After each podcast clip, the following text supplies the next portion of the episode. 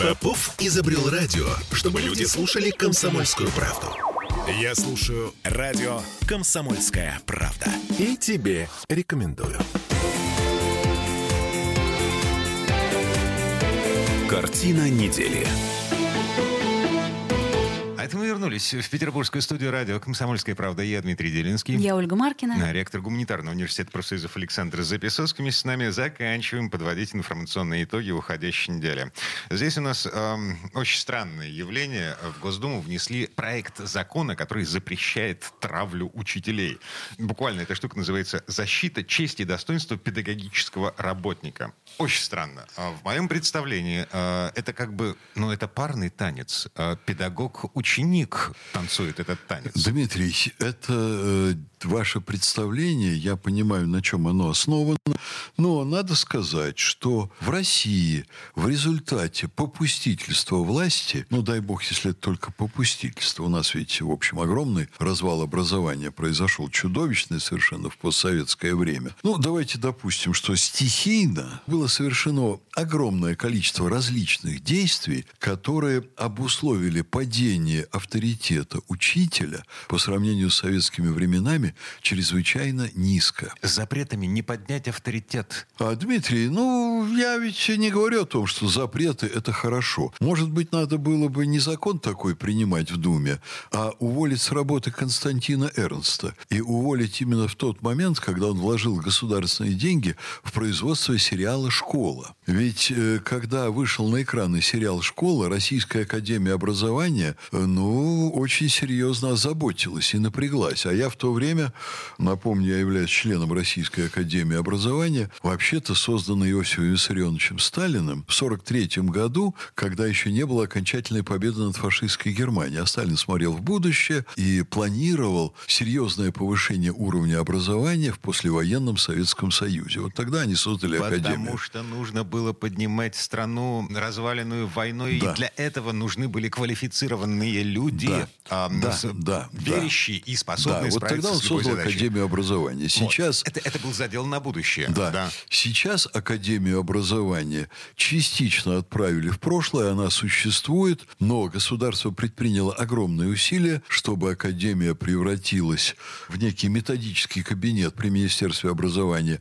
И если это еще и не произошло полностью, то только потому, что Академию на сегодня возглавляет сильный, энергичный, принципиальный, твердый человек Ольга Васильева, та, которая была недавно министром образования. Так вот, Значит, э, в тот момент, когда Эрнст выпустил сериал «Школа» на экраны, Президиум Академии образования, Российской Академии образования, членом которого я тогда являлся, собирался вместе, и все это обсуждали. И они пришли к выводу, что таких школ в России нет.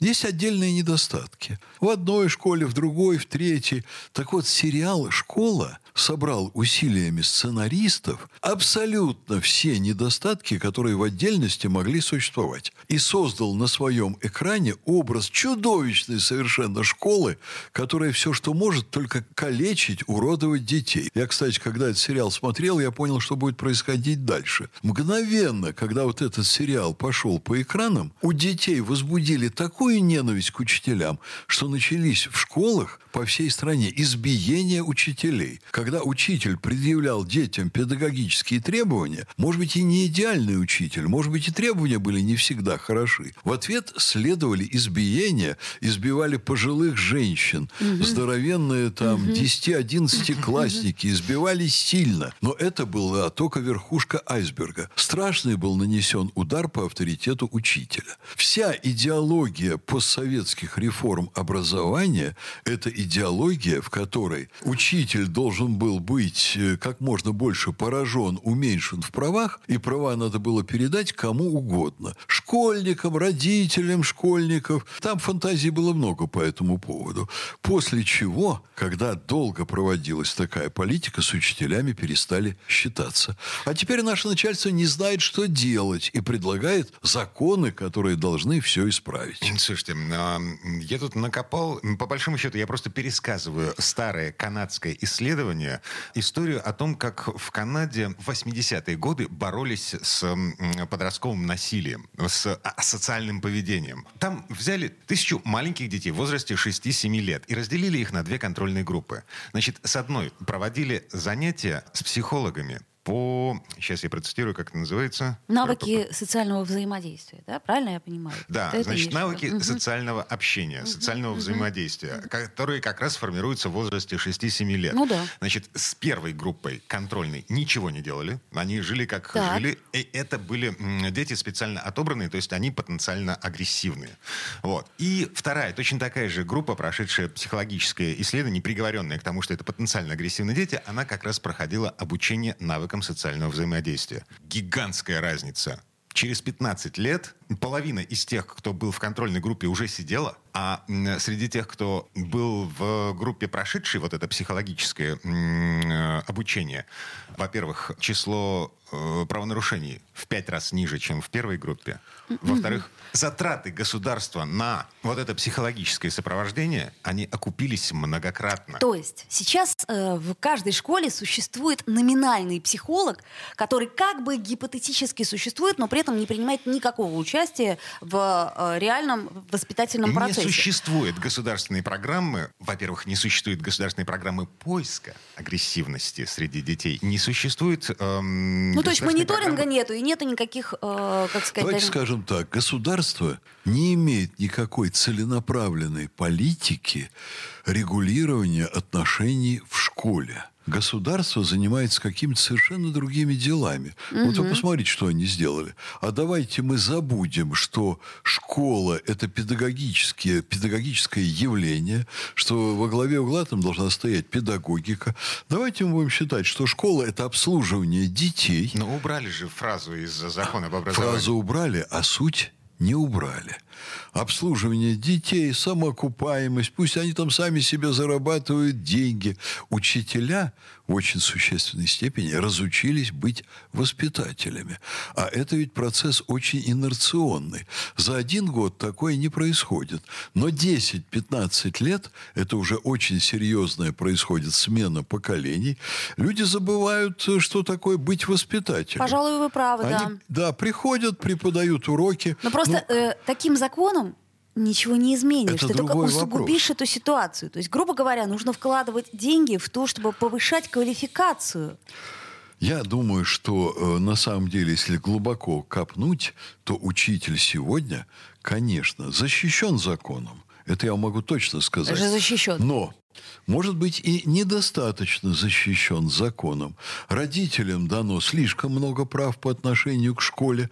Учителя серьезно опасаются родителей, провокаций, невменяемого поведения, от былого единения, когда родители говорят, ну вот мы доверяем учителю, и мы будем ему помогать, мы будем проводить единую педагогическую линию со школой, вот от этого не осталось сейчас и следа. Но я как родитель не доверяю. Ну, ну, ну так вот сложились так обстоятельства, сложились. и причем вот, я думаю, вот, что они сложились у всех, не вы только у меня. Точно говорите обстоятельства. Я, например, в школе, где учится моя дочь и мой внук, доверяю, но я думаю, что таких школ не очень много, и это скорее исключение из правил. И вот тут на самом деле все зависит от э, педагога. Я как человек, который в этом году отправит дочь в первый класс, ну вот, а я с замиранием сердца жду, в какой класс нас распределят и кого назначат первым учителем моей дочери здесь, как повезет.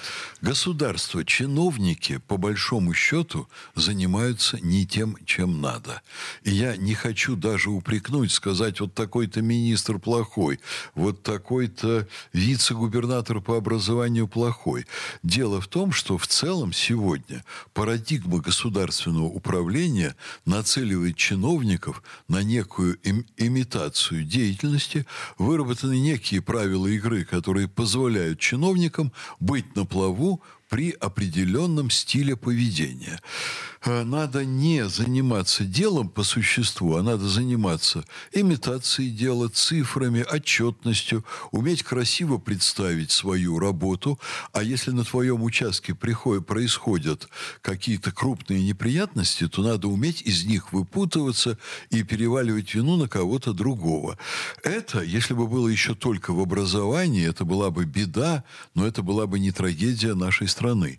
А в, в последние десятилетия произошла деградация управленческого класса и перевод их на какие-то совершенно иные основы работы порткомов им не хватает, коммунистической партии. Вот, понимаете, чтобы их вызвали и сказали, а почему так себя ведете? Или вы э, видите себя иначе, или партбилет на стол. Хорошо бы, чтобы этот партком был более моральным и нравственным. Чем? Ну, вот у нас до конца этой четверти часа, извините, а, что делать-то? Нам-то что делать? Нам внимательно относиться к своим детям, а государству вырабатывать государственную идеологию и развивать настоящую партийную жизнь, потому что должны быть настоящие партии, которые являются носителями настоящей идеологии, борются за власть, ходят на выборы, доказывают свое право нами руководить. И раньше право... надо было думать. Да, раньше. раньше. А те что, умирать, что ли? В белой саваны на кладбище? Ну, теперь, получается, мы подумать. сами несем, так сказать, ответственность и за своих детей, и за их образование, и за все, и за свет. О, вы знаете, вот я не голосовал за Бориса Николаевича Ельцина, отвечаю за все происходящее. Что тут поделаешь? Конечно, ситуация нуждается в коренных реформах. Это Александр Записоцкий, не только ректор гуманитарного университета профсоюзов, но еще и академик Российской академии образования. Все у нас на это на сегодня. Всем спасибо. Хорошего Всего дня. доброго.